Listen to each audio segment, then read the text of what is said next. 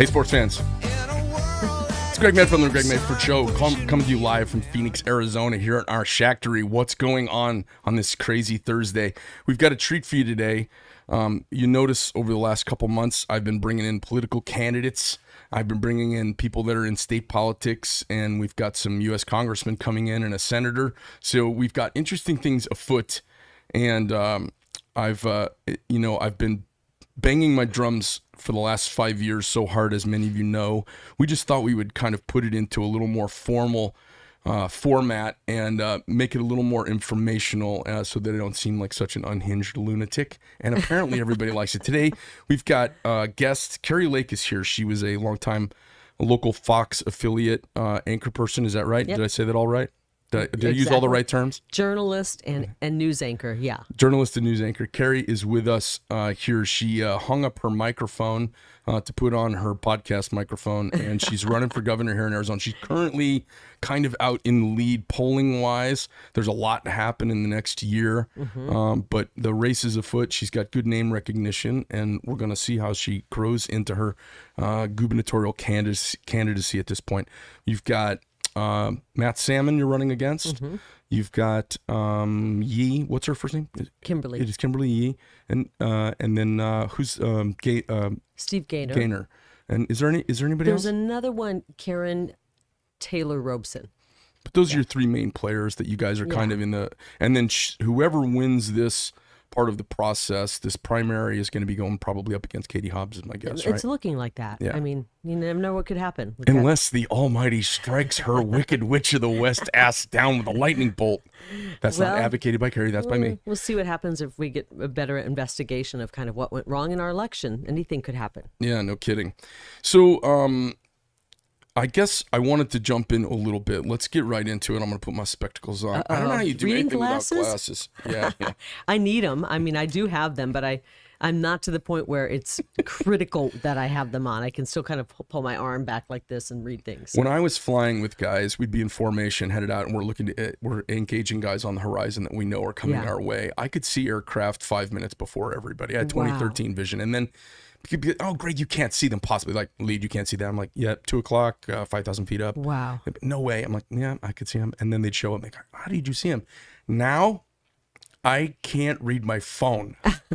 like, and it happened in, in like a three week period. Exactly. Press POP, boom, and I was like, oh, I My husband's the same way. He's he has always had great vision. He kind of laughed at me that I always needed glasses, and now he can't see anything up close. But just in the last, really since I started running, I've started to need my reading glasses more, which I'm, I'm not a fan of. All right, there you go. Uh, when when when you're running for office, not jogging, um, Yeah. you're gonna need your glasses more. Uh, let's jump into it. Give us a quick 30 second bio, where you grew up, went to college, that kind of stuff. I grew up in Iowa, um, pretty much born and raised there. I was the youngest of nine. Where in Iowa? Uh, the Quad Cities area, Okay. which is along the Mississippi River. Okay. So technically, I was born in Illinois. The Quad Cities is a couple cities on the Iowa side, a couple cities on the other side of the river. So my mom drove across the river to, to you know have me in the hospital and then came back. So you're kind of an anchor baby. Yeah, exactly. I'm an Iowa anchor baby. Exactly. all right. And um, eight girls, one boy, and I'm the youngest. I know. what? Where was the boy in the lineup? He's right in the middle. Four girls on either side. We grew up in a small house. I don't know how he ever got. I call that the hope and love. Was there really eight girls and one Everyone one always boy? assumes that the The boy, boy was was the last. youngest. Like we really want to have a boy. Yeah. No, I was the I was the last one, Oh, that's awesome. and he turned out he turned out pretty good. He, he's been molded by eight girls. So That's My mom was a nurse. My dad was a high school history and government teacher. oh, back so in you the must good have old grown up a days. Democrat, huh? We actually grew up in a very Republican household. Did you really? You know, it's interesting because I'm the youngest. Mm-hmm. So my oldest sister is uh, 16, 17 years older than me. And when she talks about my dad, she remembers him when he was in his 20s. I was raised by a dad in his 50s and 60s. You know, so Different I character. Mm-hmm. had a different character. I had, um, I, I loved my older dad, and, and he was great when he was younger too. But he was a football coach, tough guy, and primarily raised us because my parents got a divorce when I was seven, Okay. and my dad got custody of all of us. well, there were Holy six of us at home at the time. Place so I was for him. raised. Yeah, really there is, and, and God rest his soul. I know he's up there. Yeah, He, I'm gl- actually, I- you know, I wish he were still here, but he would be so alarmed with what's happening in this country. Yeah. I think about him all the time, and I, I don't know if he could survive what's happening. Well, it's a little spooky, and uh, as the old the older we get, the more we feel the hopelessness of the modern moment. And I think it's important for us to keep young people around us and keep our oar in the water, so to speak, on the mission of America. Because if we do that, you do feel like there's hope. You feel I like don't there's feel a chance. hopeless at all.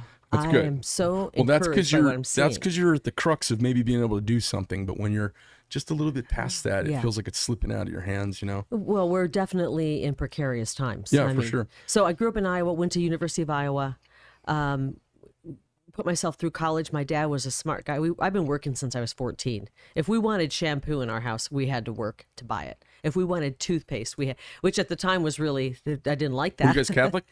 My mom was Catholic. My dad was Lutheran. Okay. And that's why we have nine kids. She was a good Catholic. My dad said to me once before he passed away, he was the funniest guy. He never paid for a beer in his life because he was a football coach and he coached thousands of young men and was beloved by them. So everywhere he went, there was Everyone, somebody like, coach, let me come over here, have a beer, and you know, I- and it's interesting. I kind of, I, I really learned a lot about how he interacted with people. He taught so many people. He helped mold boys into men. He was just a, he was a great coach, and I still, uh, I almost get choked up every time someone reaches out and says, "Your dad really changed my life for the better." Yeah. he was just one. Of, he was a great guy, uh, beloved by all. very cool. So, um, yeah, we worked hard from a very young age. I put myself through college, and uh, I have a great work ethic, a Midwest work ethic. So um, you went to school. Did you major in broadcasting or what? I was initially going to be an elementary school teacher, but I got into those classes and I just was like, I'm not liking this at all. Okay. I quit after a couple years and went and worked in the real world. And then I came back to my education. And, and during that time, I'd worked real briefly as a radio um, ad salesperson. Okay. And I'd never even thought about TV. My dad didn't let us watch TV except one night a week. And uh, he just thought what was on TV was garbage. And he was right. it's even more garbage Yeah. now. So, um, I ended up when I was uh, took that two years off. I lived with my sister, and her husband was a real local news, you know, bug. He watched the news, you know, from morning until evening, and I never really watched the news that much.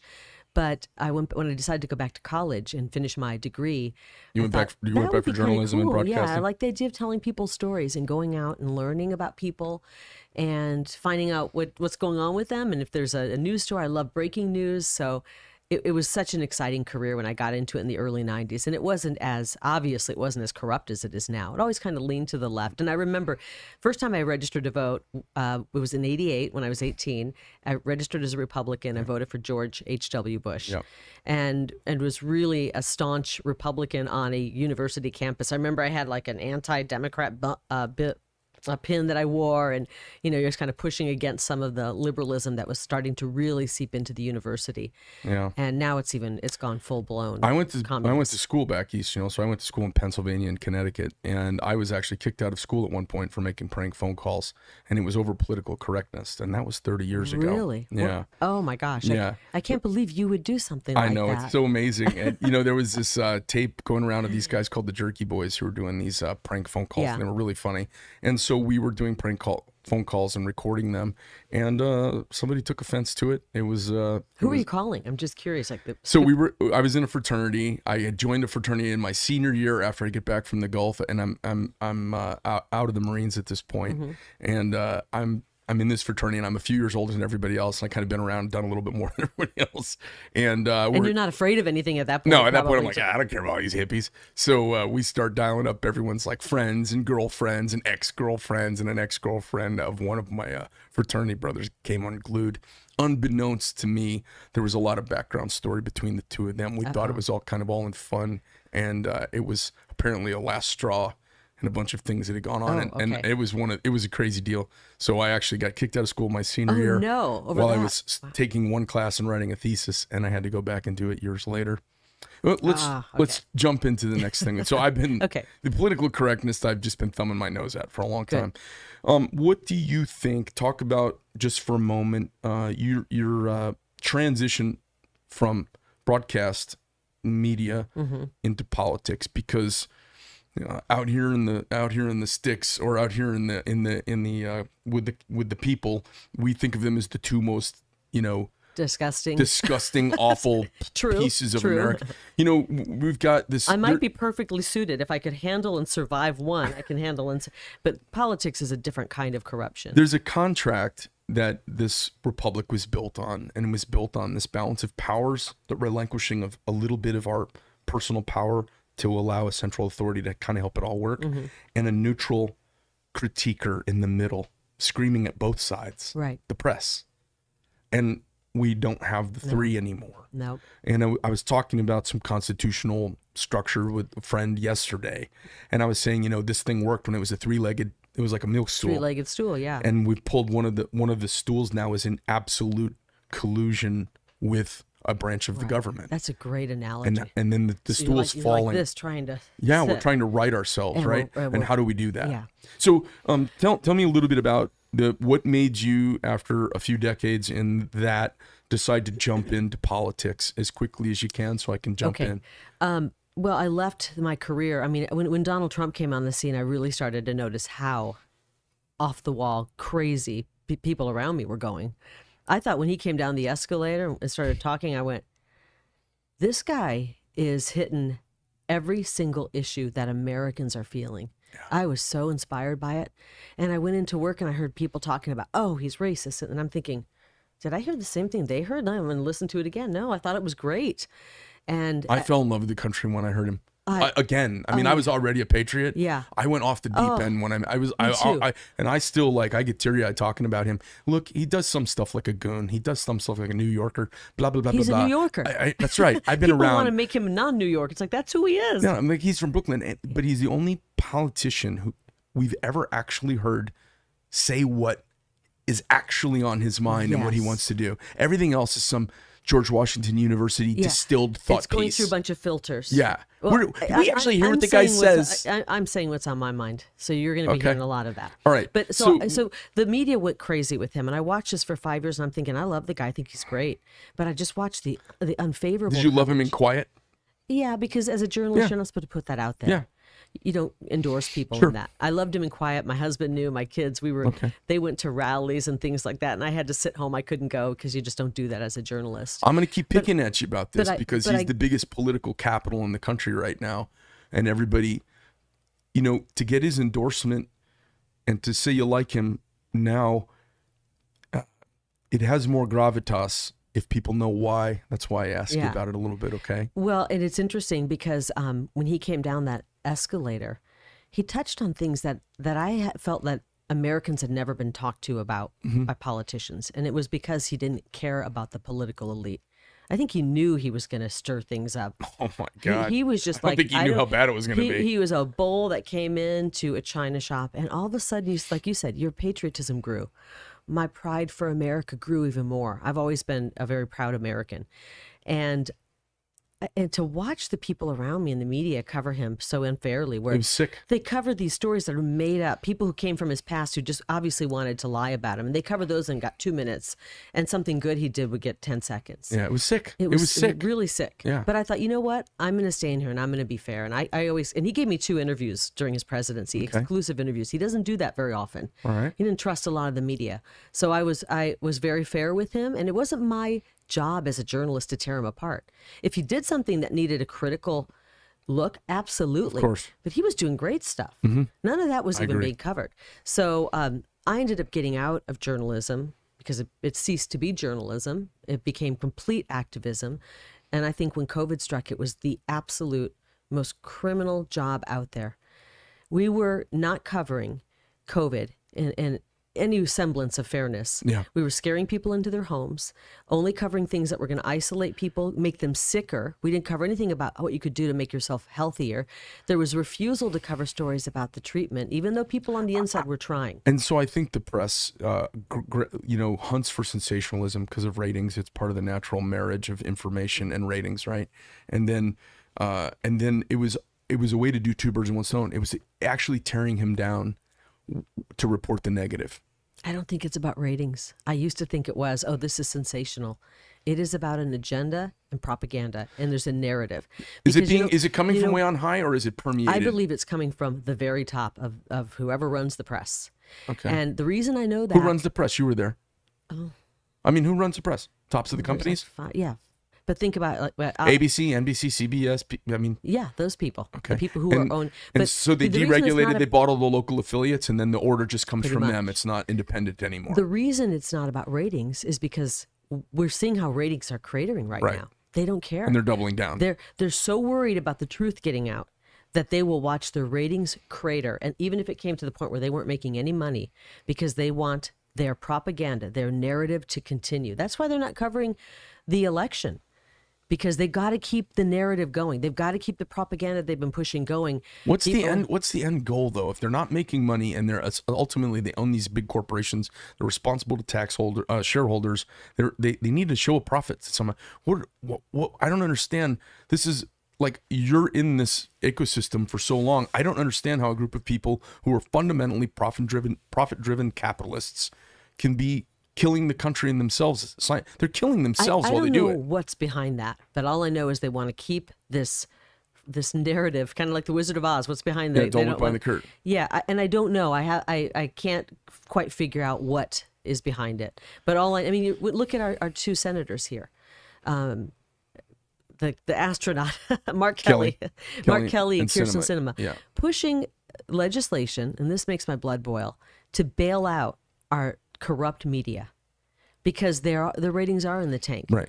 They've run it into the ground, and they're pushing legislation. I mean, Mark Kelly must have left his brain up in outer space if he thinks that's going to fly, because I'll be damned, and I know that the rest of concerned patriotic Americans do not want one small penny of their tax money going to bail out this media that has been so damaging to this country. Yeah. And that's why I walked away. I'm like, what they're doing is dividing people, hurting people, and frankly, killing people. When you're keeping information Absolutely. about ivermectin, hydroxychloroquine, I was trying to get that out. And this disgusting paper that we have in town, the Arizona Repugnant, Yeah. is writing articles about me. Oh, she's trying to kill people by putting this out about ivermectin. And I hope that that guy, and he's a little worm, who wrote that article, and I'm not going to name his name because I don't want to give him any credibility. I hope that he, at some point in his life, looks in the mirror and says, "I was wrong. I knew I was wrong." And I Well, just hope he he, won't. He won't. They're in denial. Lis- Listen, I mean, because he hurt people. the part of all of this, and this is where they have to pull their vision back. And the only way you can get them to see Mm-hmm. this is like, listen, you had an agenda and you reported on a medical thing that you didn't know about. I Because well, no. I'm not saying you. I'm saying them. but maybe they did know and they just wanted to keep it. But whether you did or didn't, what you do is you undermine these institutions that actually had trust before. Mm-hmm. National Institute of Health, World Health Organization, all the there was a lot of trust with them before. And as soon as they ha- were in bed with China, they became dishonest brokers. And then all of a sudden, the agenda is there's an agenda instead of information. Mm-hmm. Americans really, over two two and a half centuries, generally have done the right thing when given information. Right. We do This is why we agreed to do 15 days to slow the spread. We thought, well, this sounds this sounds very dangerous. I mean, I even said, "Whoa, this is very sounds the president's." and we were ignorant then we Yeah. didn't know But- so we were we were willing to do anything at that point because we didn't know but six months in we kind of knew I knew even earlier. yeah I, know i did too I, I have a pretty good BS meter, and I think it's my Midwestern background Yeah. in my family. You know, you can't pull a lot over when you're from a big family. I don't know how many people in your family, but if someone in your family, if you're trying to say something, one of your siblings is going to call you out on the BS on it. Uh, it's worse than that with me i mean like i'm from an irish uh, irish and greek family like bullshit oh come on like Oh, I guess we can swear on says- this, right? Oh yeah, this isn't on NBC. Well, I'm not going to. Fox. No, no, you're running for office. Uh, I'm not yet. So let's move on to the Okay. next thing. Okay, what do you think? I could go on and on though about COVID because that was you and I could talk for an hour on I- any one of my line I just want to say one thing. I walked away because I realized that the media was not just unpatriotic, and I always tried to keep everything. Did you get I fired? Oh hell no! Did you get let go? Were your ratings good? Ratings were number one. Okay. When I came to Fox 10, we weren't number one, and shortly after I got there, we I've had I had a great co-anchor, and we had great chemistry, and we became number one really quickly, and we held that. So there's a lot of people who 22 say you left because you came off the rails with a bunch of conspiracy theories. not at all. And I don't believe that, but No. I also don't have TV, so I don't watch the news. the thing is, I'm the front runner, and people are really nervous about me. I get They're it. saying anything, and you know, I it, it bothers me that so many lies are out there, and I could spend my whole day trying to attack and go after each of those lies and correct it. But people are going to say what they want to. I walked away from a very high-paying job Yep. they did not want me to walk away. I walked away from that. Okay. And it took a lot of of prayer. I mean, I it's scary to walk away from a paycheck. Sure. I, I prayed a lot. I, I really returned to my faith and I said, God, I know this is an immoral line of work and I can't. Once you know something's immoral, it's one thing when you do it and then you go, okay, it's not perfect all the time. But once you go, this is immoral. And when I saw my neighbors, I live in a neighborhood with elderly people. And I tell this story about my next door neighbor one of the most beautiful 90 year old women I've ever met. You would have never guessed she was 90. She swam every day. She lunched with her friends. Her husband was a World War II hero. Active, vibrant 90 year old. Active. Oh my gosh. Who I wanted to be at that age. I saw her about four or five months in, maybe six months in, and she looked like she, I, I, I, I don't, in case she's listening, she just looked horrible. It had Yeah. just killed her. She's never No. been the same. We, she's on a walker most now. of us who have elderly people in our life have seen this, how awful this has been on It them hurt- and kids. yeah, it hurt them and it this killed has. The killed the- isolation. this has been hurting and doing the most damage to the very people that we really we really should be cherishing and protecting the most Right. our elderly who have our history and our and our lineage and our kids who are going to carry the message forward Yeah. and we've been bad stewards i We mean had our kids convinced dro- they were killing Oh, grandma and grandpa. unbelievable We had- and then old people who oftentimes have nothing else to live for but their kids and their grandkids It's, just, it's cruel. and they're locked up it's so cruel. I, this makes me so mad. I just lose my shit talking about this. I. I lost my uncle during it. Couldn't go to his funeral. Couldn't, even go in the remember hospital. these great people. Uh, My neighbor was a World War II veteran, 80, 82nd Airborne. He was he was there for D-Day. He parachuted behind German lines.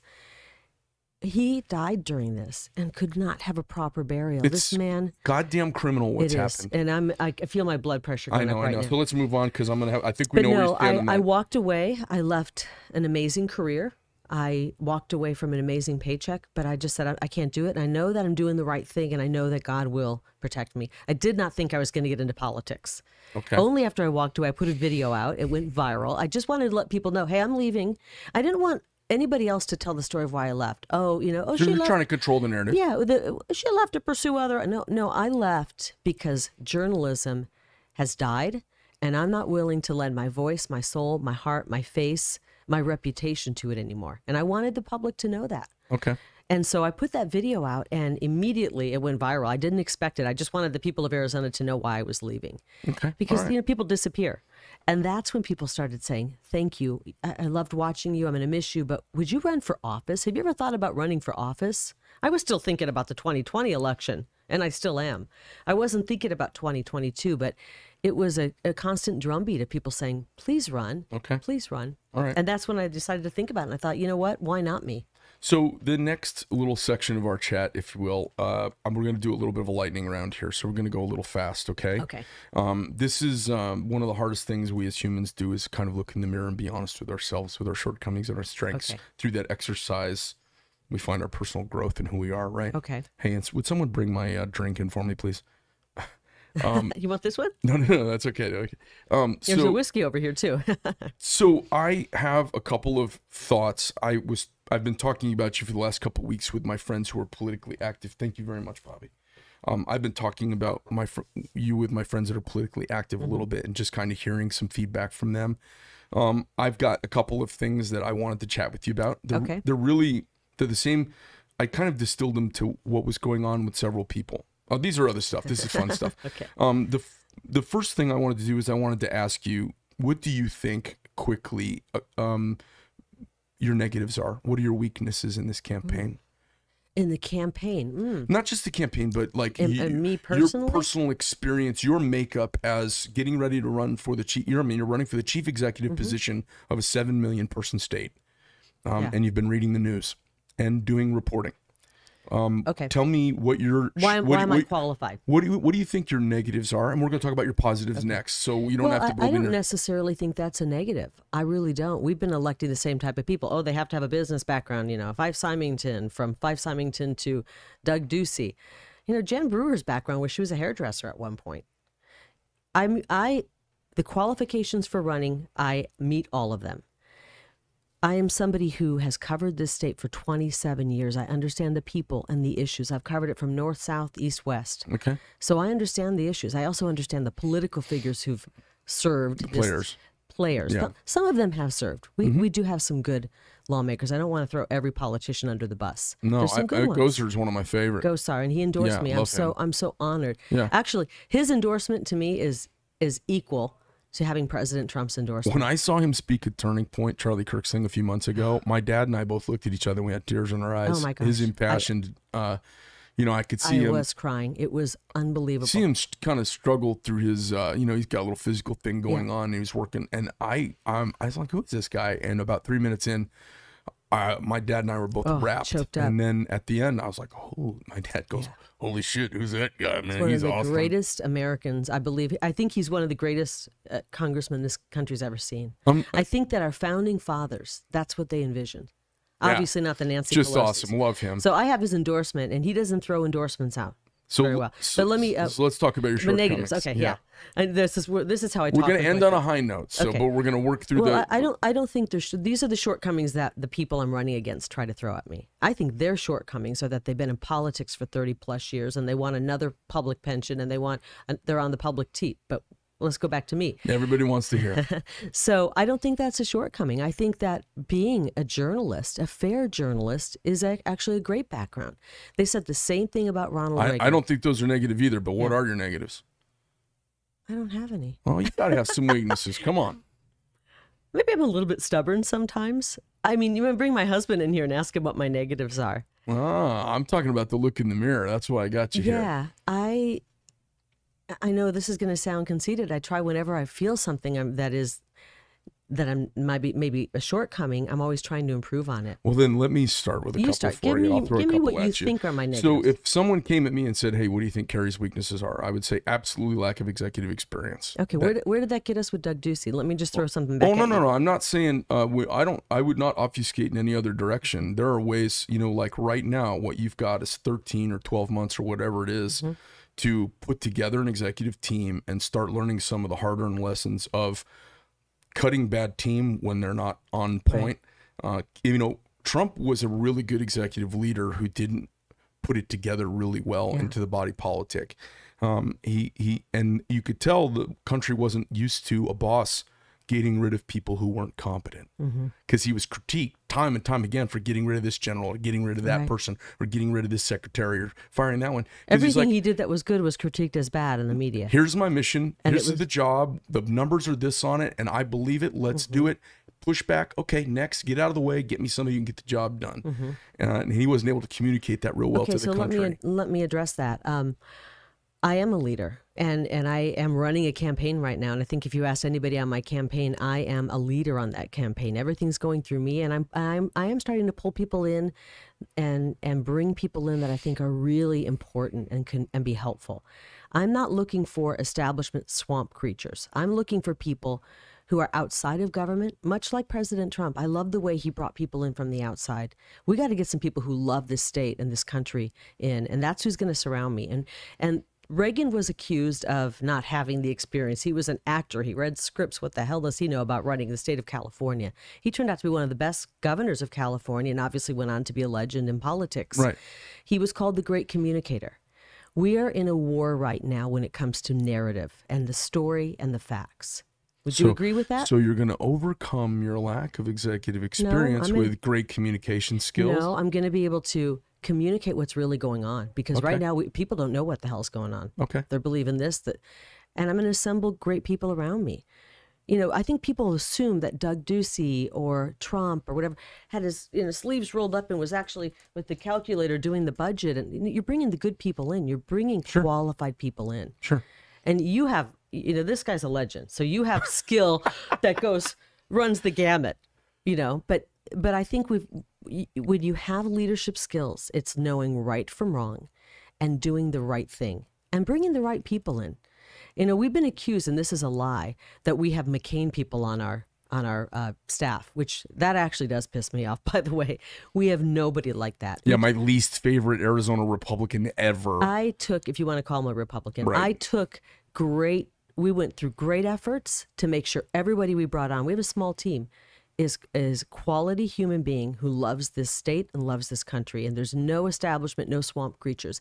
The funny thing is that the people who are attacking me for that, I'm not going to name names, they're the ones who have the McCain consultants and all the McCain people surrounding them. Well, don't get caught up in their small localness And- and because the the rest of us out here in You- voter land, we don't care about all that political Well, and this is the thing uh, that they're throwing all sorts of stuff out there on me, and and so people go, "Why aren't you addressing this?" And I tell people because I don't want to spend my time addressing what really small-minded people are pushing. Agreed. I want to do. I want to campaign.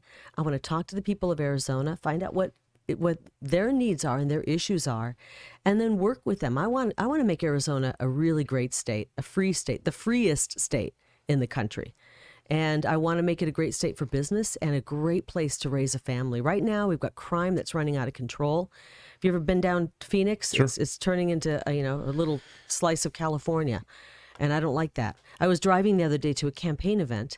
There was an insane man, obviously on drugs, walking down the street, and I thought, can you imagine being a mother with a baby in a stroller going anywhere near this maniac on the street? Yeah, I don't know what's happened. We've noticed it a lot. The uh, obviously the fentanyl and the drug thing has created a uh, entire little class of street denizens who are, uh, you know, they've got their little corners, their little fiefdom, and you know, I wouldn't want in whole parts of this town. I wouldn't want my daughter to walk down the sidewalk anymore. You wouldn't want to because well, every counter you get- actually be fine walking down, but you would you'd have to go hand to hand combat with some people. So I turned around in a parking lot about six months ago, and it was uh, off of Bell Road and I seventeen. I was just turning around a parking lot. I'd missed my turn off. Yeah. I was talking on the, uh, talking on the telephone. I missed my turn. I pulled into the uh, parking lot to turn around, and uh, a homeless guy there um, was getting ready to get into a gunfight with me. Oh my gosh! Like pull out a gun? Yeah, and I paused and waited for him, and he pulled out a gun, and I was just like, and he's got nothing to lose, and I'm sitting there going, "Oh my god, I'm gonna get shot in a parking lot Oh my gosh. by a homeless guy because I hit the brakes and waited and, And went like, and I went like this with my hand. Go ahead, Yeah. walk right across. You were just gonna get run over. Go right ahead." And the guy pulls a gun out. Now he didn't point it at me, but he pulled out a pistol and it hung down at his side. And I was like, like. and I was like, okay. I mean, these this is dangerous. Thank God you took a, a moment to just go, and and then he walked by and you're you're still here. Thank And God. I was just thinking, But this know, is dangerous, everyone yeah. thinks, you know, oh, these homeless people, it's just giving money, and, and, oh, and yeah. I, they're actually really dangerous. I they're very plan. emboldened. I have a plan to address homelessness, and we need to do it. okay, and and it needs to be obviously we're caring people but whenever there's an industry created around a problem homelessness Yeah. an industry is created Yep. does that industry really want to solve the problem no, there's too much money no, involved the- and what they corruption no, they want the issue. They don't want it gone. they want the issue yeah, yeah and so that's what's happened sure. and we need to give people we uh, obviously when, when we're done with the forensic audit which we are and when we get to the bottom of our elections and, and reform them we're going we're going to do as when I'm your governor we are going to do an audit of every department and agency in this state we're going to get to the bottom of the corruption and the waste because there's plenty of money to make sure if we have mentally ill drug addicts or mentally ill people running around making our streets and our neighborhoods dangerous let's offer them help if they don't want it, then you got to move along. We're not going to just let drugged out crazy people wander the streets and make them unsafe for families and, and tax paying, hardworking Arizonans who want their communities back. I'll want to. I I'm looking forward to hearing what your plan is on that. Let me jump on to the next little section here. What are your positives quickly? Because uh, I asked you for negatives and you couldn't come up with any. If you like, if you said, Greg, what are your negatives? I could be like, well, I can be a high functioning narcissist. I have, can have a t- I can have a tendency to not listen to people unless I practice my Okay. regimen of pumping the brakes and letting them give their information so that they feel part of the decision that I've already made in my head. Um, I I've um, I can be very self centered and uh, I can be stingy with money. I mean, you know, I, Okay. I could go through my little list of stuff, and those affect how my ideas project into Right. the world. You know, so Well, I um, did say I can be stubborn. Okay, stubborn. I'm sure I can nag. I can be a nagger. Look, you're you're a stubborn nagger. Yeah, ask my kids. My son's thrilled that I'm running. I was like, "Are you guys okay with this?" And and it has been a sacrifice on the family. My, my daughter's uh, graduated from high school, but my son's a senior, and I think he's thrilled. He's like, "Mom's barely ever home. I don't get nagged." I think he's loving the fact that I'm running. Oh, so freedom early. Yes. Yeah. Okay. And he's growing a lot with that freedom. So- my positive is, I think I, I I'm always I have a, a really good work ethic, and I told you I've been working So you're a hard worker. well, since I was 14. Very hard worker. No- nothing will not get done because of laziness with me. I Good. will work until my hands are raw. Next, Um, I'm a positive person. I always I could tell that about yeah. you. You have an indomitable I, personality. I try to whenever I see a problem, I immediately go, how do we fix that? okay. And and sometimes that is a flaw actually. I never just I- it's like I always try to analyze and fix something. I know I do the same thing, and, and sometimes I have to just let bugs people. the hell out of my husband and people around me. But I actually think it's a positive. I think it's come in positive for the world, but it boomerangs back around and hits me a lot of times. Yeah. I'm like, hey, we can just fix that. Let me tell you another negative. Now that I'm thinking of my positives, Oh, look at us. I am incredibly. Hold on, let um, me put on my German accent yes. for psychoanalysis. I Bring I, it. I am have a very critical eye. It's a good thing, I think. I- Oh, I but I, too. walk It's in. awful. I can walk into a restaurant that is perfect. Find and, the one thing. And I go, oh, that lighting is really harsh over there. Mm, oh, this menu's sticky. Oh, I wish they actually had a, a different uh, booth set up. So it, it's like it drives everybody nuts. If I watch a movie, I can find all the things that went wrong. I'll be the one that found the edit that was bad. I just learned to keep that quiet. That's my my natural Greg voice is a default critic of stuff. And, Yes. and because especially stuff that's wrong. And, it you're would- like, does it- the world need to know this right now? you know, no, Mm, probably it, not. it wears everybody down Yeah. around me. Like I've I have literally warned people away from me just because I'm like, oh, that- you know, it's too much. My kids don't want to watch movies. They're like, you're the worst person to watch a movie. Well, especially now, I can't watch anything that's modern because there's always such a, a Oh, virtue signaling when the virtue thing happens, my from the first scene, right? oh, I, I'll be like, I,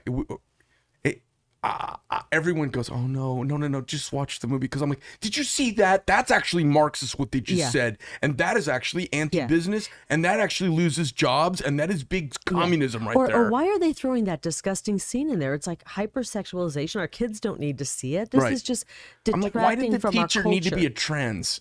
Why is this a trans yeah, there, show? well, there's always some big, you know, uh, somebody's coming out or doing this. It's like, okay, do we have to throw that in? It really does. It really help the plot. Listen, I was going to give you a chance So we, to make we should points. watch a movie together. Oh my god, it was it'll probably be well as long as we don't have pistols in the room and it'll, your We TV's safe. I mean, I'll shoot the TV.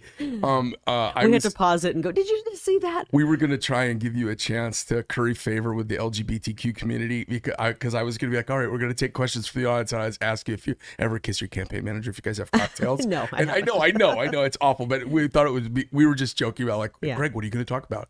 Um, and I was thinking about all the people who might be listening, and I have some trans people who watch my stuff and critique. And I just You know was- what? We were like, we were just, we were a bunch of jerks just trying to be funny, you know? I worked in media. I have a lot of friends who are gay. Right. Um, you know, and most of my my conservative friends who are gay. I was I was endorsed by Ric Grenell. Do you know who that is? No. Former direct uh, DNI, uh, Department of National, National Intelligence. Intelligence. Yeah, he's the guy. Oh guy. yeah, I know. I know guy- exactly who he is. Yeah, he's the guy who broke open the deep state. He basically declassified the deep state. Remember, he came out with that massive, with that massive um, briefcase. It was like this big, and it looked like it weighed. But he's a gay, right? He's gay. He's a free. yeah, he's gay. He's one of my friends, and he, I become friends with him. He's endorsed I, me. I really like him actually. He's amazing. I've heard him speak a couple of times, and Former I'm always ambassador. like, oh man, he's serious, and he helped usher in peace, and and, you can tell he loves the country too. Absolutely. Yeah. He's gay, and and so it, I have a lot of conservative friends. I have I have a couple of gay people that are close in my circle. You- you know what they're tired of? They're tired of the agenda of it all. LGBTQ. We keep adding. And and listen, I, I want everyone to live a free life. I truly do. Yeah. I believe that a lot of gay and lesbian people, a lot of my friends feel that sometimes that as it keeps going further out with uh, with further It's kind too of far. it's hurting them. They Yeah. say, they say this is what I'm Yeah. I'm being told. Yeah. We've done so much. We've seen so much to get our freedom. We, we just want to live free. We Right. Don't, we don't want to live in the closet. We don't want people to bother us. Just Right. let us live. Yeah. And now they're worried that they're losing favor with the public because it's gone too far. Now we're seeing girls' sports that's being It- you know, decimated it- by it- crazy happened- policy. It's happened everywhere. If I sit around a table of guys that own companies and we talk about accusations that have been thrown against us by the inevitable rub with the public that we get. Now I'm in the public a little bit more. I hang it out pretty hard, but if I- You? yeah, I know it's shocking, but um, I've uh, you know I have always I've always like been very egalitarian about hiring anybody, no matter if they're black or Hispanic or whatever. I mean, I don't care. I, I've told people if if uh, purple one-legged lesbians were good knife makers, my whole company would be a bunch of purple one-legged lesbians. you want qualified people. I want people who can make stuff, and I've always said capitalism is the great equality mechanism because a real capitalist who just wants success and prosperity Mm-hmm. doesn't care what color you are. They want you to show up on time and work. America's not a racist place. It's really not. It's not. And this is again. The but we've got some ring in the toilet bowl from the Jim Crow era, from the Civil War. But that stuff is, you know, you ask, um, you ask somebody who grew up in the South in the 1950s Mm-hmm. how modern America compares to that, and they will laugh Right. at, at how not racist it is. And there, I think what happens is people confuse bias, prejudice. Race and they kind of Yeah. lump it all together in one thing. Um, I, you know, you Well- don't want well, to you don't want to be a 70 year old fat person. That's what you don't want to be in this country because you know they get no preference from anyone. Yeah. like No th- there's bias everywhere. You know what I mean? Right. We're struggling through it all the time. but the the the whole racist thing is when when you started calling somebody who just supported President Trump racist, it's really despicable that they've taken a word that really you know it's it's a horrible thing to be racist, and they've just thrown that out there willy nilly and called everybody that. It's losing meaning. That now they're calling people Nazis. It's like oh gosh, the left is so exhausting, and they're trying to divide us further by race. They're trying to take us backwards by by teaching CRT to our kids and teaching them to hate themselves or their classmates. Martin Luther King Jr. in his I Have a Dream speech, it was one of the most perfect speeches ever. And we judge people by the content of their character, not the color of their skin. sure, To see this happening again in this country it's is crazy. appalling. It's crazy. It is crazy. It's crazy. We were, uh, I had uh, somebody I interviewed, and they made it through the interview with me, and we put them out in the shop on a trial week. They made it through. Is that is there a chance I might not make it through this? no, you're gonna survive. You're doing great. Okay. Um, but I interviewed this kid, and uh, he was, uh, you know, African American kid, and he'd been in the Marines, and he was bombing the interview, and I kind of helped him get through the interview, and I was like, all right, let me try out where I think you're the best fit, and it's a trial week, and they're gonna let me know if you've got some chops. If you don't have chops and it's not your skill set, we're not gonna hire you. So just just go do your best. We we want you to succeed. Three days in, they're like, "Hey, dude, get him out of here. Uh, He's he's not he's, he's not ready for the skill set." So I I let him know. And he got on the internet with uh, several of his friends and came at me basically saying I had fired him because he was a racist. I'm like, dude, I hired you. bad. And what happens is, and this is a little bit to your comment, what happens is this has happened to all of my friends that own companies. Yeah. And at some point, you know, you're we all have these natural proclivities from our upbringing and our in our history that has changed that's gotten mm-hmm. us here. 1970 was a different racial level of tension in this country than there is right now. yeah. And so we bring our past with us and we try to make the best decisions we can and be unbiased and be good mm-hmm. and be just. Right. And what happens is you- you have them, you have this thing happen and have them get some lawyers from the ACLU or from the National Labor Relations Board and, and come at you within an hour. Oh wow. And then what happens is, and I've had this happen to several of my friends, all of a sudden you start, now you interview the next black person and you're afraid. Like, what You're do I do? yeah, I got I got in so much trouble. Like I tried to hire out. that Yeah. guy and it didn't work out. Well, what do I do? So it's it it what they don't understand is all of that crying foul when it's not really foul. Right. It actually injures injures the cause, whether it's gay and lesbian or whether it's um, Hispanic or black or what any groups trying to get enfranchisement. So next time you wouldn't give someone a chance saying, well, maybe they're not totally qualified for this, but I really want this person to succeed and I'll bring them on. Next time you'd say, I need to see 100% quality, quali- qualifications met. What it does is it it just it it, they've started to build a real experiential verifiable bias that I struggle really hard to not have there. Yeah. As a human being, I'm trying Well, to be you want your business to not be sued and all of that, right? Yeah, I'm like, God, how can I avoid getting sued? You know, like they make that's making a false claims of racism make a problem Mm-hmm. because the thing is, is you don't have to be guilty anymore. All you have to do is be accused. Yeah. So what happened is Google came after my customers and said that they were going to disappear them on the internet if they didn't drop my brand. Wow. Now we got the emails and we got that that bell unrung at Google, but Google the company Scary. and Google, Google going after you is pretty and, damn and, uh, scary. so I pay them for my placement, my advertising, a lot Mm-hmm. of other things, and then they were going after my cu- customers. So it was kind of a RICO situation where I was being shook down for money, and they were taking my business. terrible. It was really weird. So we got the bell unrung, and we fixed that. But, Mm-hmm. But it's a, a spooky world, and it makes you afraid of anything. Yeah. So what most CEOs or most presidents, most boss people do, they just kind of disappear. You can't get to them. They want to insulate themselves from the mayhem. And that's not how you run this No, place. it can't. All right, let's move on. Okay. Um, I want to talk some issues with you. Do you have any axes to grind? Let's let's say we're running for governor. I would come to the table with some issues that I want to spearhead for individuals, Mm-hmm. for businesses, and for some communities within the group that I was running to, you know, represent. Okay.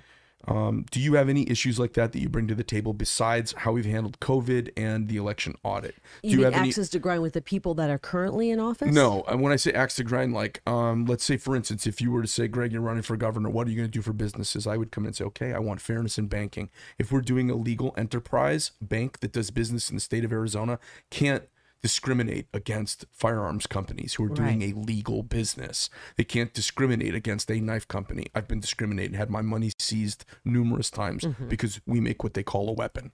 They just seize the money and you Well, don't get it back. wokeism, has gone into every every So, agency. so do you do you have any things like that where you're like, hey, I've found some issues I've stumbled across that I definitely want to fix Yeah. right away, and you know, do you have any of those? Well, I, I really want to see, and we talked a little bit about it. I call it, um, you know, we talked about President Trump's opportunity zone. I talked about it out there on your floor. Um, I want to see a resiliency zone brought to Arizona. I call it that. I probably need a, snazzier name. If you can help me out, I'll take it. I'm usually good with that. resiliency zone doesn't just like flow off the tongue. But I really want to see manufacturing come back. We're, we're seeing what's happening right now with the cargo ships backed up off the California coast. Right. We have a real issue. We're, we're, you're starting to notice store shelves are going bare. It feels like communism, doesn't it?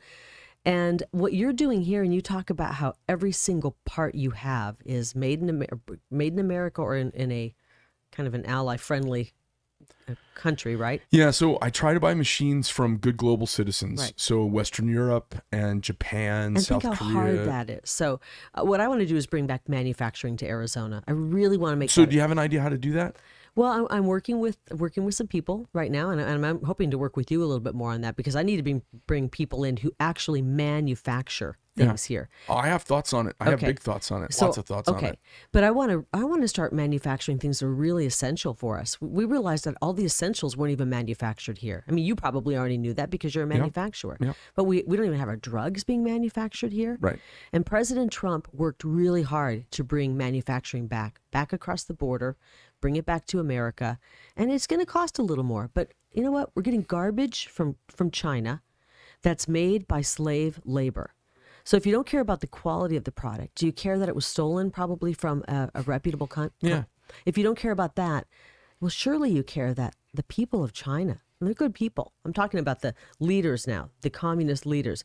They are abusing the people and they're killing the people and they don't give a damn about the people of China. So surely Americans, especially on the left, who supposedly care about everyone, right, should at least care about that. What's spooky is that we, because Americans are really good-hearted, generous people, we really are. Um, we don't realize what's happened in the last 40 years in China. They have had one of the most rigorous top to bottom propaganda campaigns anti-American that's ever happened. And they actually, when you say the people of China, and da, da, da, they hate us. It's the, the the intellectual class may want the actual intellectual freedom of America, but in general, they hate us. Mm-hmm. And people say, "Oh, that's not true." It's, It's true. true. When you walk in China and you see the billboards and you see their propaganda for these wars to fight against America, and you hear them sing ag- against America, they hate us. They have programmed them, and it's a problem. But you know what? Freedom Okay, can naturally- overcome that. Naturally, but- communist China hates us. But what, what bothers me most is that our own political class sold us out. oh, Think oh. about it. Think about what the, you know who the worst is? The universities. Oh well, because one, and one person I'm running against is lobbying for this garbage. Yeah, And- to be involved with the universities at this point is spooky because Lobbying- they are they're dirty. You know about the Confucius Institute. I do. Sounds like a really cute little name. Oh, how fun! We're going to have great relations between China and us. No, that's not what it is. It's a stealing. They're entity. stealing our research. Yeah. They're dropping in spies, and they they're really infiltrating our universities. And these leftist commie teachers, and I'm not some propagandist, these leftist teachers, Mm-hmm. they feel like it's not a moral compromise to take cash payments and give information. They're they're in every university Because- in America. Because so many of them have either been brainwashed themselves or whatever they're reading is They teaching They actually them- think they're they being think good- America's just bad. doing that, They're yeah. like, well, America's bad, so we have to. You know, it's really Yeah. disgusting. But more importantly, is you got to go to the leaders of those universities, the presidents of the universities, our own Michael Crow, and one of the guys I'm running against, who was lobbying in support of the Confucius Institute. He was wrong about that. So we can't have people in power, whether it be our governor, and our governor's making So you're deals. talking about Matt Salmon, right? Yeah. Okay. and, So and Governor Ducey making deals, and, and everyone wants to get chummy with China. And now, hopefully, they're waking up and they realize that China is the root of our problems in this world. They've well, our, taken gr- our, our greed is our greed is It's greed. You're right. because we've let them come in. And you know what's funny? Chi- we we are a bunch of babies. We say they stole. We say they did. Some of us have been stolen from, but our country as a whole, we want cheap shit. We don't want to have to follow the rules that we vote for. So we buy cheap shit made outside those rules. Mm-hmm. Right. And and then our our leaders take bribes. The Chinese bribed because that's their way of doing business. They bribed our professors, they bribed our research institutes, and they bribed our politicians to get what they want. They got America and they bought it. Yep. They bought it from the intelligentsia and they stole it from the rest of us. And we're all going, what happened? And they're poisoning our youth. I mean, they get involved in the Hollywood, in, the, in some of the crowd. Yeah. We were talking about how bad the movies are. Unbelievable. It's it's degrading to our culture. Yeah. and it's degrading to our children's minds. So they're all for um, filling our minds with really a, a lot of garbage, and, and it's hurting our families. It sounds like we could drink scotch together. Let's uh, let's move on now. I think we'll end up needing high blood pressure medication at the end of it. That's what the scotch is for. But so, I, so I really, I, I'm serious about wanting to bring back manufacturing. It's going to take some help, I think, from the state because to start something up. And I looked at your facility here. I wish that whole you need to do It's millions of dollars. take take a podcast with a camera and do the whole podcast walking through, unless there's too much secret. No, I do lots of that. I oh, do you lots do. of Okay, that. I haven't seen it. yeah. Everybody. There's one of the things about my thing is transparency. Everybody kind of sees my gig. It- and so I, I want to bring manufacturing back, and I and I want to have people investing in manufacturing. I want it made in Arizona. I want hiring Arizona. You know how often we, you know, you see the uh, the ribbon cutting of a new company and governors out there and political leaders. Oh, we brought this company in from another state, or wherever, and they scrape the desert, and we find out they're hiring 500 people from California. Right. And they're bringing in a hundred from India. Yeah, exactly. I I- mean- if we're going to be giving favors out, and I'm not a big fan of giving out favors, No. then Arizona, by God, better be getting something. And I'm talking hiring Arizona workers because you bring in all these people, then they're competing to get houses, and then it, it we're just All it does is it squeezes out locals. squeezes out locals. You know, uh, we were talking about this when you uh, had that uh, that little Small gathering. that gathering, we, yeah. yeah. And you know, I would like raise my hand, like, hey, don't curry favor with a bunch of big corporations to come in here because it's bragging rights for governors to have these CEOs of these companies in their states. I and loved it when they you said that. I was like. I love this guy. well, uh, let's move on a little bit now, okay? Um, I want to talk about just a couple of Arizona issues. Re- really quick though, back to the cheap crap that we get Yes, from ma'am. China. It's it is crap, and I don't. I think when when you get a bunch of cheap stuff that's meaningless, think about when you were little and you got your first knife, and it probably wasn't a, a piece of crap, piece of you know American made. plastic. It was nice American made. You probably worked hard for that, and you cherished that. We have so much junk now that it's just piling up. I talk about this all the time, and It's it actually it actually plays to the left's sense of injure the planet less and be less of consumer.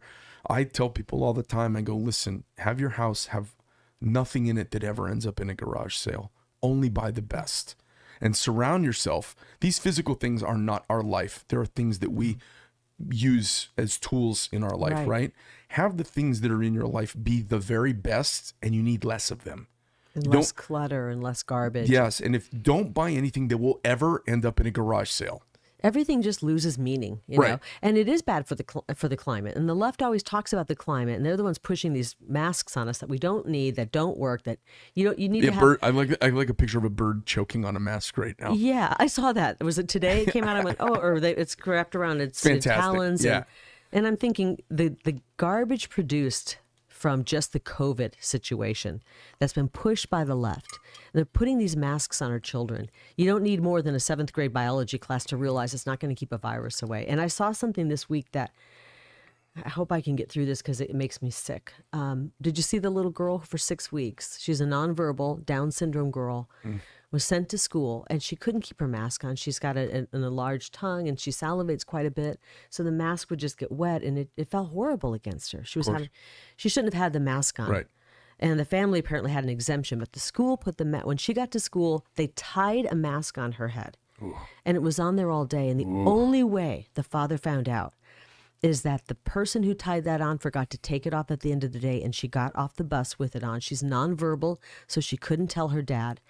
And the monster who worked at that school, and I will call that person a monster, who tied that mask on that little girl, Crazy. thinking they're doing the right thing, tying a mask, as child This abuse. is, but you know what's going on is, you know, so many teachers are. It's a vocation. It's a calling. They want to help kids, and these are wonderful folks. And then they get into this union, and this union, since its inception uh, a hundred years ago, has gotten more money and more money and more money, and has degraded education over the last hundred years so badly. And now you and you can hear their attitude when you hear them talk about parents as mm-hmm. terrorists. The fact that we even had to have that discussion is telling. Yeah. We shouldn't have to be having a discussion. Boy, how eye opening though for Right. a lot of people. Yeah, you know, they Teachers and they colluded. The union colluded with the White House for this narrative because they were trying to silence opposition at thousands of school boards nationwide. The letters have all come out this mm. last week. Yeah. It was collusion. And, and and it's like a criminal enterprise. They take this money from these teachers, and they push the money to w- basically one political party. Yeah. And it is absolutely not geared towards education. and if education. you're a teacher who doesn't want to pay into it, you, they make your life miserable. And you get a lot of teachers leave, and they're the conservative ones or the more Yeah. common sense ones. Yeah. The sad thing is, and I wish teachers realized it. I have many teachers in my family. The teachers union, it, it really is not a union that cares about the teachers, and they sure as hell don't care about our kids. no, they were the political ones action committee. who worked and pressured the CDC to encourage them to keep the mask mandates going so Mm-hmm. our kids would be masked. Do you know how hard it is to learn Well- when you've got masks on? You can't hear the teacher, you can't communicate with one another. Um, you know, it was it's amazing. Um, you know, I think what was going on is they were the, initially what, and, and so here's the problem: once you do something in government, there nobody is uh, nobody has the courage to say I was wrong or it, I was right at the time, but it's wrong. We need to change. Yeah. So what they were doing was they were they were punishing everybody and inconveniencing everyone to put the heat on Trump. That's what was going on. I mean, you could almost hear it in their voices. And they, we all knew the mask thing was silly. We Yeah. knew that this didn't affect kids hardly at all. Yeah. Then we knew there are a lot more dangerous things for kids that they're doing nothing about.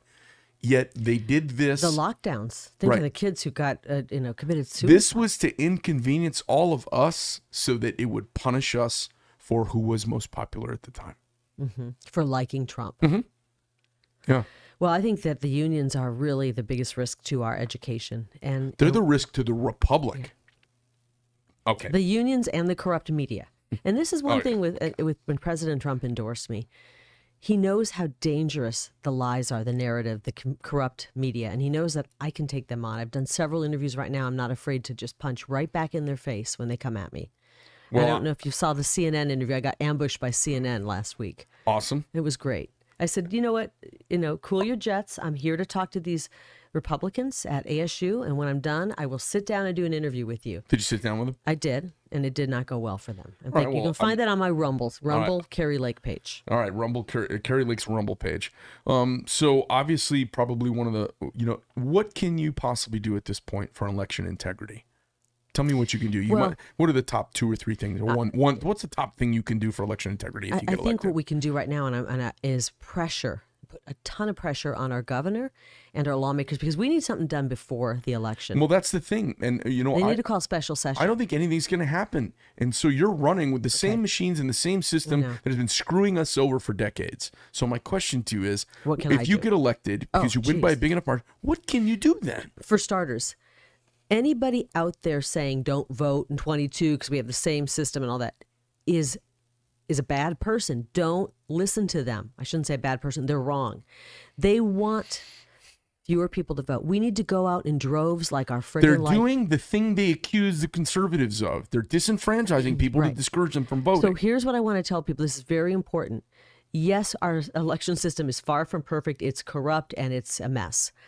But had Trump not won by a mile and had such huge support and then lost, that that exposed all of the corruption. Had he just kind of eked out a win, we wouldn't have seen how bad the corruption was. So we need to go out in 22, vote like our lives depend on it. Even if you don't think the system is fair and it is not going to be fair, go out in droves. This So- one of the reasons they don't want me is because I'm going to bring people to the polls. So we have a huge movement. Here's the thing. Here's what we need to do. This is the fix. Okay. Okay. This is part of the fix. And you, you, you mean it- the reform, not the fix, because Well, we already had the fix. Thi- this is part of how you get to the governor's race and win, how you get to the office, is you get people part of your plank. They're saying, "How are you going to fix anything? You're not the governor yet. How are you going to get elected if the well, cards I are have to stacked answer a lot you?" of hypotheticals. Well, yeah. so you say, listen, here's how I get elected. The people who support me volunteer in their precincts to man polling stations. Mm-hmm. And the non presidential off year, two year election, which is the least attended, we need to have engagement and we need to volunteer for it. So we don't have California volunteers coming in from California to man our voting polls here. That should be illegal. Damn right it should be. So in the meantime, as governor, running for governor, as someone running for governor, that's one of the things as part of your campaign is vol- activism Get to my- volunteer and get my locals Oh, we, involved. do you know we have more volunteers right now than any campaign across the entire country?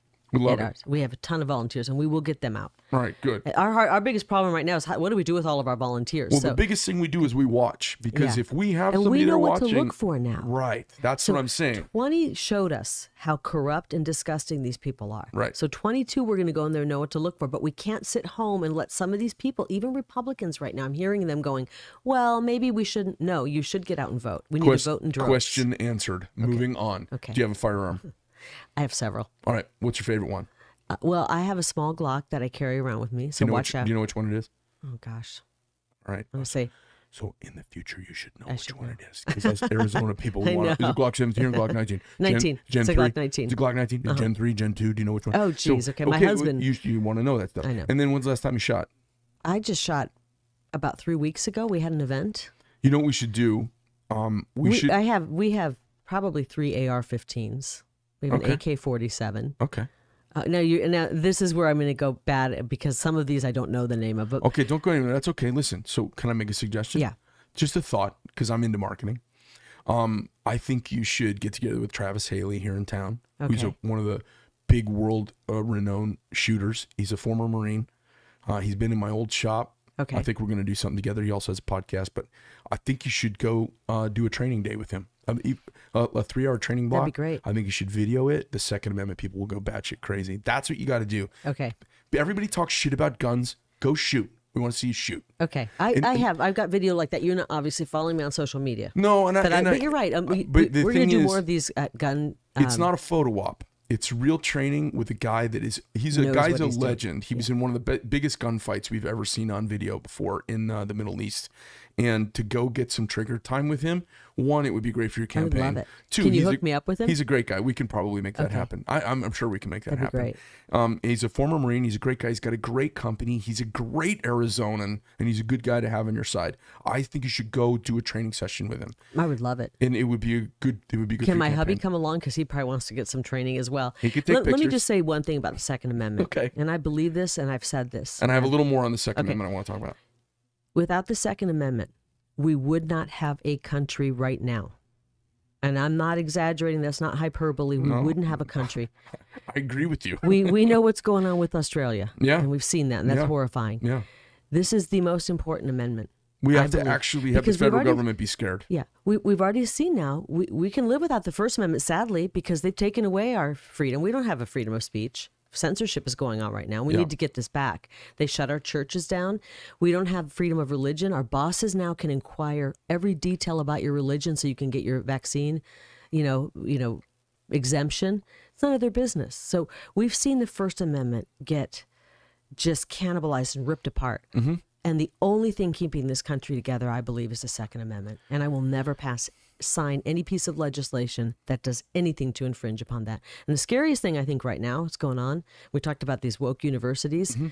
Is the biggest gun-free zones in in the country right now? I would venture to guess is probably ASU campus. Think how big that campus is. It keeps growing. Yeah. Downtown It's Phoenix. city. You walk downtown Phoenix, and boom, you cross the street, and you don't have your Second Amendment rights. You didn't realize you're stepping on ASU campus. That's crazy. You're in Tempe. Oh, I'm going to have a dinner over here. That's a cute little place. Walk over there. I'm on the campus.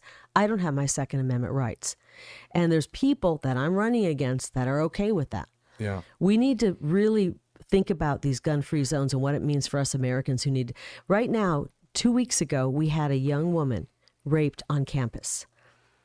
If you're a rapist and you're an, an assault, you know, you're a criminal, Where do you want to hang out? Biggest gun free zone, downtown Tempe, campus. So- so these, the- these the- the- criminals can target our The, daughters. the nuance is challenging. So to throw it out there, a bunch of adolescent males that are all drinking too much shouldn't have firearms in their dorm rooms. I mean, I'm a guy who Yeah. agrees with that. Well, but I think I think when, when you when you're thinking of a college gun-free zone, you're thinking of a smaller. But when it spreads to where the campus is, the whole town now, Right. We need to figure out a way that our kids can have some And, and there's some precedent for that, right? there's Concealed safe pa- carry. and there's safe passage laws. They're, they're pushing right now for concealed carry, and and you need to have training with that and all of that. Obviously, we don't want to have in the middle of you know the the campus somebody shooting things up, but I want my daughter to be safe if she's on campus and she's walking from a mile from here to here. These are huge campuses now. They're spread Yeah. out in five different areas of town. These are these are challenging issues for us if we're honest Second Amendment Amendment people, Right. because even the military in an infantry battalion doesn't let all those guys have loaded guns. Yeah. Um. To, uh, the idea of But un- you see what I'm saying? Yeah. no. these, these I- I do, campuses are growing to where they take over a whole area of downtown, and you go, wait a minute, I'm not even a student, and know- I, I'm walking over here and I don't. So there's got to be some sort of safe passage Right. legislation that can be done where like, hey, look, I'm not a student here. I'm in transit doing my business and my living and I need to be able to exercise my right as I am in transit doing my business. that and I, I also believe that we should i mean if you're a rapist or uh, somebody who is a criminal you Yeah. you go down to you go i know every single one of these girls down here is defenseless Right. This girl gets raped at gunpoint and knife point two weeks ago on the asu campus i want my daughter to be safe when she's on campus We just sound crazy though when we say yes, we should have unfettered Second Amendment rights but i don't campus. think that's what we're saying we're, we're saying we want responsible gun owners to have to have their second amendment rights yeah. I want my daughter. She's walking a mile from a parking structure. I want my daughter too, but. I don't know if I want my son. Well, okay, so Okay. Uh, let's. I, I just think I, I worry about these se- these gun free zones growing and growing and growing and growing. yeah, I, I, I, A- As campuses start to grow and grow and take, oh, we got one in Mesa now and in Tempe, and we need to really think about what we're giving up here. Well, it's a tax-free business that's completely funded and uh, never drops their prices and uh, only gets bigger. So all they do is take over. They're like a virus. You might not even realize you're on campus, and Talk, boom. talk to me about um, red flag legislation. I know there's lots of that pushing around right now. You have any thoughts on that at this I, point? I'm opposed to it. I think we have a lot of laws right now that will keep somebody who has mental illness from purchasing a gun. So I'm I'm opposed to adding any. You know, look at Chicago. All of the gun laws they have there. I'll tell you what. I'm going to pause you because you got a Second Amendment knowledgeable crowd watching, and so the fact that you're opposed to all red flag laws, we're pretty good with. Let's move on.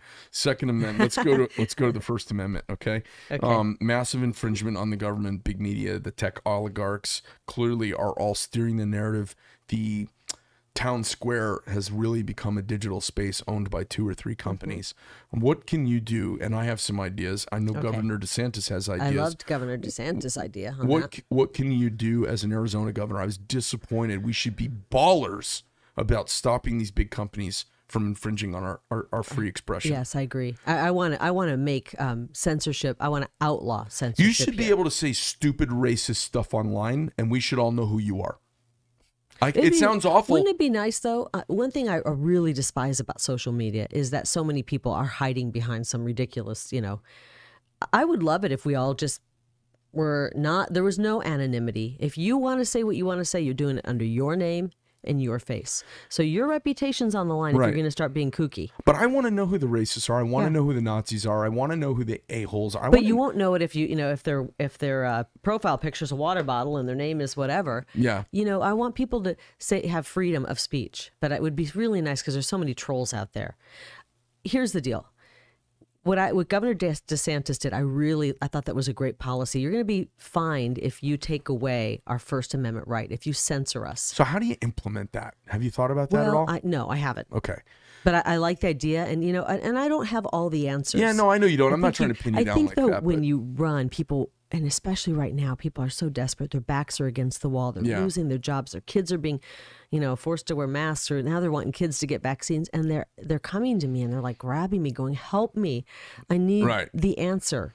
And I say, you know, th- there's a lot of things that we need our current leadership to do. You know, I won't be governor till January of 23. I can't solve every problem It's right funny how saying something is enough. And I'll tell you what I mean. If you're the governor, you're obviously not in charge of everything. Right. You've got some executive You're not. Uh, you're not the Y- king. You're not the king. but the fact, if you come out with a, a gubernatorial, a governor's directive, or a mandate that says nobody can be discriminated against for not being vaccinated in the state of Arizona, no company, no bank can do business here if they discriminate against people who are doing legal business. Um, if you just saying those things jams up their agenda yeah. Because it starts The bully pulpit. you, that's exactly right because you where I- start being able to say, "Hey, the governor says right here you can't do this," Yeah. and they go, "Oh shit, we can get sued." Yeah. Or or they start with saying, "Hey, we're not going to put up with this in our state," and then if you do it, okay, we're going to take it to the next level. We're going to get legislation to pass. Uh, the problem I have with our current governor, and, and I'm thrilled we have a Republican in office. Trust me, Sort because of, yeah. well, I know, but Yeah. think about uh, we, he did not handle COVID well, but we saw how bad it was with the Gretchen Whitmer and all that. I mean, it could have been worse. I think he's a big company scaredy cat. and He's he a got, he scaredy got his wings clipped. and he doesn't use the bully pulpit. Maybe Right. he's he's not a great communicator. He's afraid to say anything bold. He's afraid to do anything bold. We need bold leadership. We need people who I have. agree. I hate to say it. I'm not going to say it. I'm They gotta have balls. A, a backbone. oh, oh, you- you uh, used to have Lisa. I you used to almost have- went back my, my, my friend and Yeah. advisor out here. She goes, please don't say balls. Just come up with another word. Balls. what are those things those guys use uh, in the NBA? Yeah. Well, so I say backbone now, but just Okay. trust me. Whenever I say backbone, I really secretly want to say balls. We need somebody with a backbone. Yeah. who, who's going to do the right thing and, and and say I don't care what the public pressure is from the media. Don't let her stop you from saying balls because um, we here in Arizona. How about coconuts? Is that better? Oh, you could say huevos. Huevos. Uh, no, you know we can. We in Arizona, we like people speaking the truth. Yeah. Trump has changed the narrative. You don't have to do what everyone thinks you need to do. You have. That's how we're kind of running it. It's I, I amazing. said I said when I ran, I want to be truthful. I want to speak the truth, and it's so much easier when you're just speaking what your heart and your soul is telling you to say, and what your brain's telling you to say. Not worried about we have to go through the filter and how does it. We don't have a lot of people telling us that.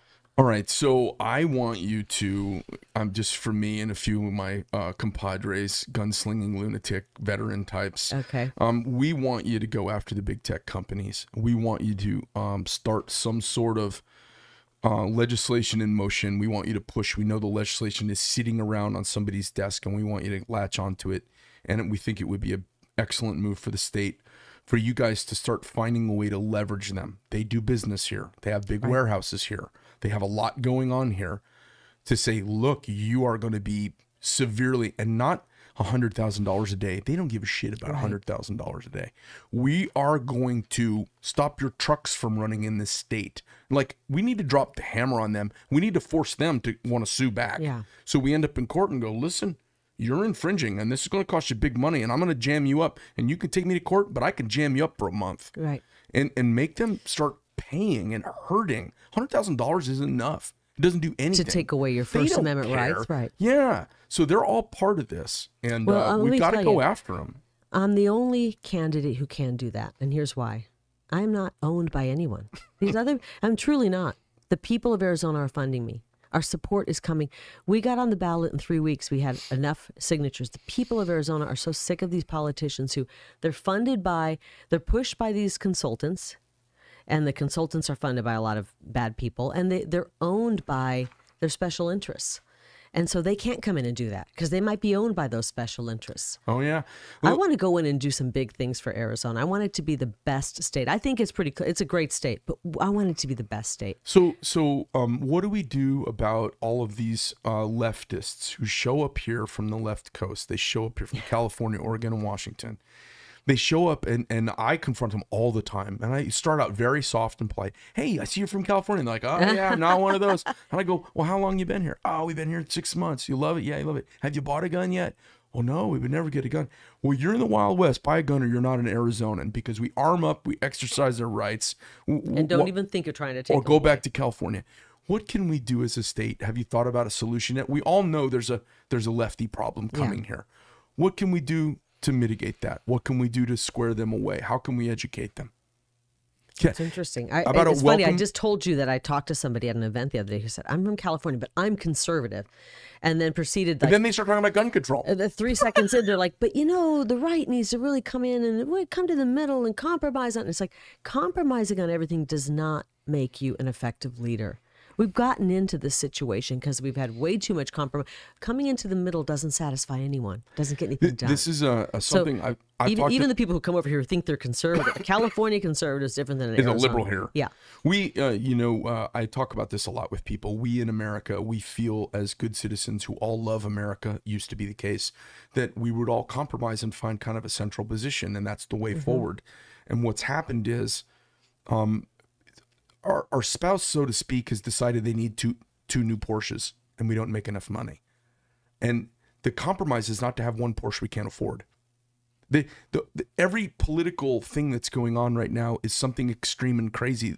And when we go, well, let's. Wait, co- I'm, I'm lost. I'm thinking I want two Porsches now. What are you Oh, talking you about want- with that? well, when I when I talk about you know we're obviously the the right and the left are always kind of in a battle. There's a tension right that's going on, this storm and drang that goes on between the two of us, and they want something and we want something, and what they want many times is batshit crazy. Mm-hmm. And so, well, then the answer is, well, you just need to compromise a little bit. Defunding the police. well, halfway to batshit crazy is still crazy. yeah.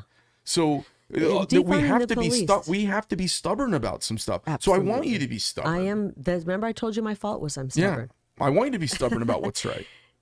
Defunding the police, one of the worst things I've ever heard. It's the stupidest thing I've ever heard.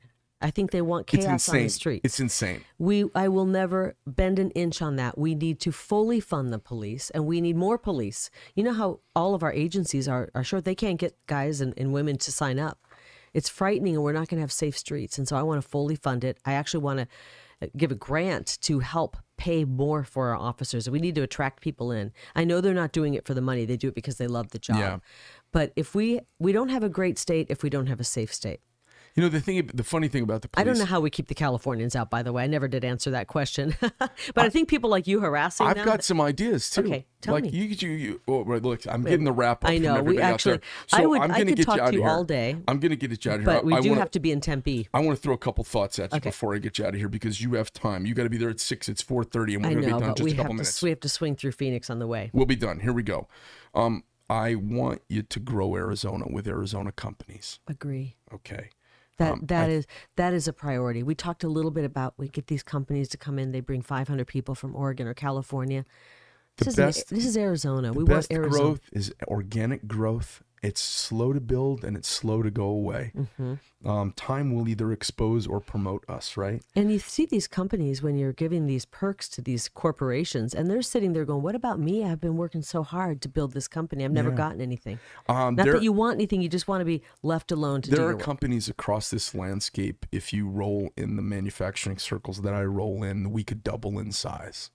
And small businesses are 60% of the employment of America. We are the backbone. It is not the Fortune 500. Those are the glitzy Mm-hmm. and ones. those were the ones that got hit the hardest during the shutdown. Absolutely. Some of them will never come back. Absolutely. I've got one program that we're working on where it's kind of it'd be perfect for Halloween, the day of uh, the, what do they call it, the Day of the Dead. Bring if if you lost your business How to due bring to it a back. Mm-hmm. government shutdown because through no fault of your own, but the government shut down twice in Arizona.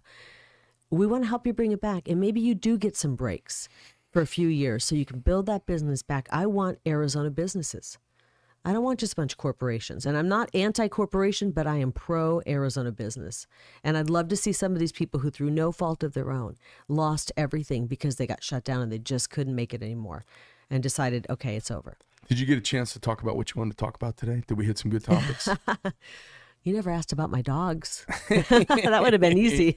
no, it's funny because I go out and, and some of the critics they're they're running they're hitting me with ads already a year out. That's never Mm-hmm. Good. happened. That's good. And they're attack ads and they're That's all good. BS. That's good. And they're saying you know Let 'em this blow their- let And 'em blow their nut 13 minutes she'll out. Never ever answer the tough questions. And I think, dang, you got to follow me around. I answer tough questions all the time. I'm not afraid of any question. I'm a communicator. I'm smart. I'm tough, and we need a fighter. And President Trump isn't just endorsing anyone. He's endorsing people he knows are going to fight in are America first. Paul Gosar does not endorse people who are rhinos. Paul Gosar is a tough endorsement to get. I'm so proud of that. I think I told you um, it's right there, President Trump. No, I'm And- I'm, I'm and- happy and for you getting those, and I think that gives Yeah. you a big. I think that gives you These a are big leg up. America First patriots who have given Did a Flynn get back you up too? Yes, Michael that's Flynn. funny. I just made and Mike. Lindell, and I love Mike Lindell. Talk about manufacturing. I want him, Mike Lindell, to open up uh, manufacturing here in Arizona. Yeah. I think I've got a great idea for him. But these are people who gave up so much for this country. Unbelievable. Think of the canceling. Oh. I mean, if you, first of all, we got to stop worrying about being canceled. Who cares? It used to be very painful and hard. I've been canceled several times. I don't care what they say about me. I don't care what attack ads they run. I don't care what they call me. I don't care if I go to my deathbed and my reputation's been attacked by the left and they try to tear me down. If Arizona is growing and still standing and this country is still standing, then I'm going to be happy. Cool. We got to stop worrying so much about our own. That's ego when you're worried so much. Oh no, I tell people all the time: be a baller. Just do what you're gonna do, and let the cards fall where they will. And, And we- people and actually, as many as you lose, you'll pick up for Yeah. your authenticity. Oh, so much more. Yeah. You're the real patriots. Yeah. And the reason I, I, I really get angry with the left right now is that they've been trying to tear down patriotism. We are a country, we talked about uh, LGBT, wh- whatever your skin color is, whatever your background, your culture, your religion. We're a country that comes together, and that tie that binds us all together is our patriotism. And the left knew that. And that's why they tried to tear patriotism down. And how dare they? We're going to make Arizona, we're going to bring back pride in Arizona I think in this country, the craziest thing is, uh, you know, for the last five years, we've seen a collective projection going on. Whatever they're doing, they accuse you of. I have always felt, you know, my grandfather from Texas and the old Southern family and uh, immigrant on the other side. I've always felt like there was this racial energy in the makeup of who I am that I've always kind of struggled to keep at bay and keep away. Because of stuff I heard when I was a kid and just, you know, impressions of, you know, the culture around me. And the Trump presidency connected me to people of color who were more American. And I uh, it's one of the reasons I love him so much. These stories of Guatemalans and Nigerians with their businesses, Yeah. and they sounded like my Greek grandfather, and they sounded They like love my America. This is the only country you- they you get can- teary eyed talking about the country like my grandfather. the most beautiful. and I'm beautiful like, thing. When is the last time I heard my Democrat friends, and I, my leftist friends, do anything but decry while they sit back drinking a two hundred dollar glass of whiskey about how awful this place is? And I go, you hypocrite sons of bitches! It pisses me off. True. It's it's the only place where miracles can happen in the form of the American dream. It's crazy. It's I amazing. it I went to I remember going to CPAC and I saw so many uh, black Trump fans. They had their Trump gear on and I love talking the, to those folks when I see them Oh at, man, at he, the Trump President rallies. Trump did so much for Americans. Oh, I don't like awesome. I don't like cutting people up and putting us in little They never went to the rallies or they were dishonest because if you looked out, it was a colorful crowd. It was not a Yeah. bunch of uh, uh, pasty looking Aryans. It Yeah. wasn't at Oh, all. no, it's people who love this country. Yeah. What's not to love? Well, Yeah. you know, everything's got their warts and all of that, but I love America, everything, every wrinkle, every wart, every beautiful, beautiful thing about it. It's the greatest country in the world, and we're gonna, as Trump says, make America great again. Well, Lisa just cocked a gun outside the window, so I think I got to get you off here. Um, listen, uh, Kari, I really appreciate you coming it in. was It's a pleasure really having a pleasure. you. Okay, Your hands are warm. Mine Mine are freezing. warm hands, warm heart. Yes, exactly. Thanks thank you so much. here. And thank you for touring me through this amazing manufacturing facility. I want to see more of this. And I want your help because I want people who are really doing it. I want you to come back when you're governor. If you become governor, I want you to come back and let's do a rally for you. That would be great. It'd be awesome. We're doing a rally, by the way. I just because we have a chance here, November second. It's at the Dream City West Campus Okay. in Glendale, and it is a one-year marker of the botched, corrupt, corrupt election. And we have some great people who are going to talk. President Trump's going to be speaking via video. Junior's going to be there. I don't know, is he? Who's going to be there? Well, no, he's not going to be there. Who's going to be there? Wendy Rogers. We're going to have um, uh, appearances from Sonny Borrelli. Some of these will be on video, and some will be there. Okay. Sonny Borrelli. Um, I think Mike Lindell might make an. Uh, Nice. Sonny was just in last week. Sonny's great. I I couldn't. We were three hours in. Oh, November third. November third. Did I say the wrong date? They're correcting you on the day. It's November third, sports oh, fans. could forget? Yeah, November third. Hey, so listen, let me wrap up with everybody. Is there anything else you want to plug? That's it. We Okay. Got, go to my website, karilake.com. We're having a Mar-a-Lago event for people who really want to go hoity-toity. Well, you know, it's a fundraiser. Okay. And we we are being funded by the people, so I need to do fundraising, and that's the worst part of it. I love going out and speaking to the people of Arizona 'cause- because I love this state. Awesome. Thanks for coming in. All right, sports fans, that's the deal. We're going to bring somebody in. We're going to have a real conversation across the table. Uh, it's pretty much unfiltered me as always. Thanks for stopping in. Don't forget to stop by and check us out on Spotify and on iTunes as we kind of launch and populate over there. Um, it we basically got our sea legs here on YouTube, and it's been pretty awesome. The feedback's been great. And as we jump over there, we're going to be able to kind of bifurcate from the whole knife and weapon thing and be able to maybe advertise and let a few more people know about us. So, uh, Greg Medford from uh, the Greg Medford Show, I'm out.